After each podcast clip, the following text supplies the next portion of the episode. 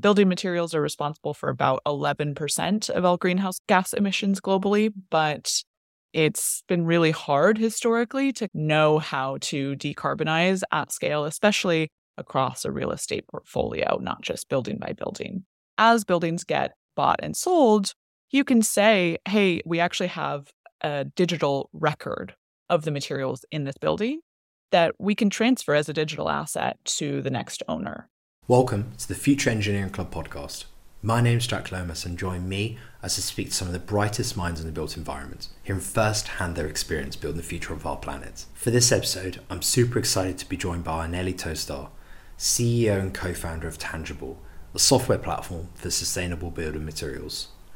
We talk about improving material data transparency, the role of government intervention in tracking embodied carbon, the opportunity for digital assets for real estate, and lots more. Before Tangible, Anneli built her expertise in the world of real estate sustainability.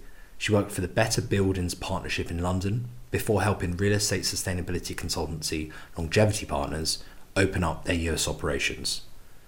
Anneli told me that she's always been fascinated by the intersection of people and their environments, having studied anthropology and environmental science and public policy at Harvard University, and later got a master's degree in sustainable urban planning and design at KTH in Stockholm. I really enjoyed my conversation with Anneli, and I couldn't help but be reminded of the famous Peter Drucker quote of, if you can't measure it, you can't manage it. Digitizing our assets and processes allows us to get to grips with what's really happening, and I really think this applies to all forms of transformation efforts in the built environment, whether it's the level of embodied carbon in our buildings or how an energy substation is performing. The first step is to digitize, so you can then generate the insights. And I think Tangible is a really great example of this. So without further ado, let's dive into the show and pass over to Anneli. So I'm Anneli. I am one of the founders of Tangible. Tangible is a software platform for sustainable building materials.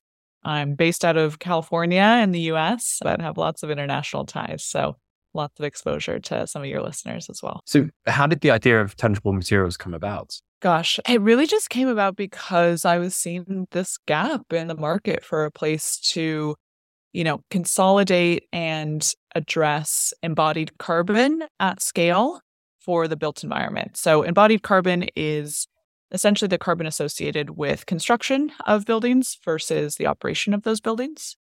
And most of that is, is attributed to the materials themselves. Building materials are responsible for about 11% of all greenhouse gas emissions globally, but it's been really hard historically to know how to decarbonize at scale, especially across a real estate portfolio, not just building by building. So, my co founder and I had both seen this gap in the market based on our expertise. I was sort of operating at the real estate owner side of the spectrum, and then she led sustainability for a manufacturer. And we both felt that there needed to be a solution in the middle to, to marry the two ends of the spectrum. 11% of, of global emissions. That's, that's yeah. huge. So, oh, yeah. It's, it's more than fashion and flights combined, which get considerably more attention. Which is pretty crazy, right? So, I mean, clearly something is wrong in the way that buildings are either mm. or built. So, I mean, where exactly in the value chain would you say this responsibility sits? I mean, this is the challenge of this industry, right? Is that the responsibility is a little bit distributed. You know, when we've interviewed stakeholders in the value chain, it tends to be this kind of game of hot potato where everyone's like, well, it's not really my responsibility. It's the responsibility of this other person. I would say the biggest responsibility from a legal perspective and a financial perspective is with the owners of these real estate portfolios, at least in the commercial space. But that requires the cooperation and collaboration of a lot of other stakeholders in the value chain. Ultimately, we need to get to a point where every single manufacturer is manufacturing lower carbon building materials. But in order to incentivize them to do that, we need to drive that demand from the ultimate purchasers, the ultimate clients who are the owners of these buildings. So let's say a Tishman Speyer launches a new development. They would typically then bring on subcontractors to procure the building materials, etc. Then subcontract their work out. Where would tangible materials come into that workflow? How would you bring value to that? Yeah, absolutely. It's a great question and one that we spend a lot of time explaining. So for us, we sit, I would say, at the top of the value chain with the owners and their design partners. So what that means is that for a Tishman Speyer, for example, they are the customers, they're the purchasers of the software of Tangible. And what they can mm. do is use Tangible to not only set goals for their portfolios, decarbonization goals, but also have visibility into the materials and the impact of each individual property that is in the platform. And so it's a way for them to not be so reliant on consultants and others to tell them what their carbon footprint and material health footprint look like, but also for them to drive some of that decision making down the value chain. So, for example, if they say, our goal is actually to be net zero by 2040, what that means is that we need to reduce our carbon footprint from our developments by 10% a year. You know, that's very aggressive, but it's it's doable, right? And so what that means is that gets transferred onto each individual project and as materials get added to each project in the platform, you can see where that tracks. You can see whether it is the kind of reduction that you're aiming for. And so our goal is to target the real estate owners, the ultimate clients, the developers, rather than the subcontractors, because the owners and developers are the ones who are on the hook, right? They have the kind of legislative requirements and investor requirements to meet. So it reminds me of a conversation I had recently with a city council and a real estate developer here in London, where we spoke about the difficulty in knowing the specific materials in use in existing buildings, as the record keeping is just so poor, which makes material reuse pretty difficult. So, as new buildings go up, could your s- solution support this element of detailed record keeping as well? Exactly. Exactly. Yeah. So we think about tangible as a number of different solutions for a number of different problems, all related to material data transparency. And so if you think about tangible as kind of a ledger of the materials in a given building and indeed a portfolio, what that means is that as buildings get bought and sold, you can say, hey, we actually have a digital record of the materials in this building that we can transfer as a digital asset to the next owner. And so, as that owner purchases the building, they can say, hey, actually, all of the paint in this building is already low VOC certified, so we don't have to worry about that. Or actually, this mass timber is already fire retardant to the standard that we need to keep to. And so they can have some of that assurance. And then, as you're gesturing at, when the building may get disassembled or, you know, demolished, even, you can say, actually this this product itself has a lifespan that's far beyond the building. We know what that material is now, and so we can sort of keep that in circularity as well. Whereabouts in your journey are you with this? We started just over a year ago, a year and a few months, and it's been it's been quite the journey. We are gearing up to launch around mid this year. And so we haven't launched yet. We've been co developing with a number of kind of pilot customers, architects, and developers in North America and have lined up a bunch of folks who are really excited to get on board, but are are in the process of kind of finalizing the product for launch right now. That is super exciting. And you can completely imagine a world where developers, asset owners, etc., use intangible as just part of their everyday workflow. Yeah. I mean, I personally think it's kind of nuts that owners don't know what's in their buildings, right? Mm. Like they would have to basically reach out to the subcontractors who constructed the building and say, Oh, can you give us the record? Can you give us the submittals? Do we have access to Procore? But the owners themselves aren't great necessarily at reading complex drawings or product submittals. And so if we think about translating this just the most important bits of information to those ultimate clients. That's part of what Tangible can do. And I know that there's now increasingly more pressure for mm-hmm. owners to get a better understanding of their embodied carbon. I think yeah. last year we saw the Toronto Green Standard update to require developers to measure and disclose the embodied carbon if they want to qualify for certain rebates for green building projects. And I know that other public sector projects around the world are taking similar measures. What role would you say the regulator plays in this? And do you think there's ultimately a case for government intervention? Oh, absolutely. I mean, take my opinion with a grain of salt because I am half Swedish, and so tend to be more in favor of maybe legislative action than than others might be. We are primarily focused on North America for the time being, and so across the U.S. and Canada, there have been a number of really exciting legislative developments in the last few years. Notably, there is federal legislation across Canada which requires not only life cycle assessments, but also a reduction in embodied carbon for all federally funded projects. That's very exciting. I believe it starts uh, taking effect in 2024. And then in the state of California, we have pieces of legislation like Assembly Bill 2446, which require a 20% reduction in embodied carbon for all new major developments, so public, private, and residential, by 2030. And so that starts to really drive not just measurement, but consistent comparison and real reductions which is really important because measuring is the starting point, right? But A, we need that measurement to be really standardized across methodologies and across projects, which right now bit of a mix to be honest. And it's one thing to measure, it's another thing to identify these areas where you can actually make improvements. So one of the things that tangible allows for is it identifies the kind of line items in your building that are particularly high carbon.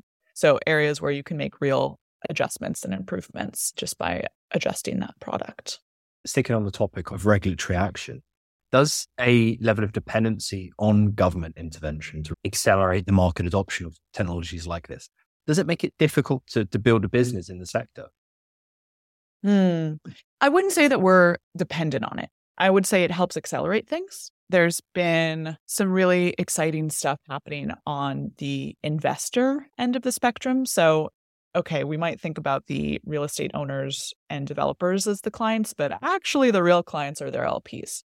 And so these LPs, in particularly in particular the Dutch pension funds, but also firms like CalPERS in the US, are driving massive reductions across their asset managers that they invest their money into, including REITs and real estate asset managers. And so for them, they're putting in their due diligence questionnaires what are your plans for decarbonization including for embodied carbon that's starting to be explicitly called out so i would say you know legislation is is really helpful and helps to standardize things in a way that the private sector is currently a little bit fragmented i would say but the biggest driver is actually from the lps the lps are by far the big drivers in this space and have made our jobs a lot easier.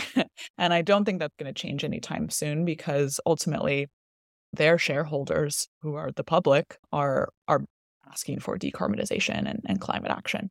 One of the really exciting things about your technology is that you're essentially productizing engineering expertise and you're productizing several steps in a workflow, which would typically be pretty manual and split over several silos in these major organizations. And what you're doing, which is super exciting, is just bringing it all into one single platform and helps folks that are maybe not so technology savvy get a better understanding of what type of data they have across the organization and the different sources where their materials come from. Yeah, exactly. Exactly. Because there isn't really one source of truth, one platform that stores this information right now. Like I mentioned, there's information in Revit, there's information in Procore. There are kind of whole building LCA tools, but those typically aren't accessed by the other stakeholders, and it doesn't help you see across a portfolio level. So, part of the advantage is not just for that upfront construction process, but also the maintenance of buildings, right? So, you might say, okay, we actually have a water leak on floor three, and we need to replace the floorboards and the baseboards now you actually have a record of materials that are on that floor of the finishes. Whereas previously, that was up to the property managers to somehow track down what those materials might be. And so, by getting stakeholders to have access to the same information while also having different permissions, of course, for, for different folks, we allow for a lot more transparency across the value chain, which I think is really what's been missing in order to facilitate climate action at scale, right? We need to collaborate in order to move forward. And hey, I often try and avoid throwing about the digital twin buzzword, but mm. there is a really good example here of the, the values of good digital twin methodology because it's that interoperable system approach where it's bringing transparency and a single source of truth for an asset or a system of systems. That's right. And you know, right now I wouldn't say it's a quite a digital twin. You know, it's not it's not a 3D model, but I think there's a lot of opportunity for the sector to continue to have partnerships across technology platforms as well in order to again feed into better decision making wherever those decisions are taking place. So just to finish up, what technology or evolutionary capabilities are you most excited about? Gosh, so many things. I think there's some really cool stuff happening in the design software space, cool things that I've seen. Also, a lot of cool stuff, honestly, in the labor space. It's a little bit less sexy, but ultimately, it's really important that we start tracking labor, allowing for greater adoption of skilled craftsmen in the field. There's there's been a real deficit of digital tools for folks who have been a little bit disadvantaged in the labor market. And so I think there's a lot of cool stuff happening there. Skillit is one that that jumps out, and Hammer is another. And then yeah, there's some really cool design software out there. So Hypar and Arcol are two that come to mind, and I think those might go a really long way in speeding up the design process and ultimately making it much more agile for a number of different stakeholders. One of the really exciting things about all of the examples you've just given is that you can completely imagine a world where the tangible materials platform interacts with all of those separate platforms. Yeah. yeah. At all of these different data sources to just like build this like supercomputer for assets.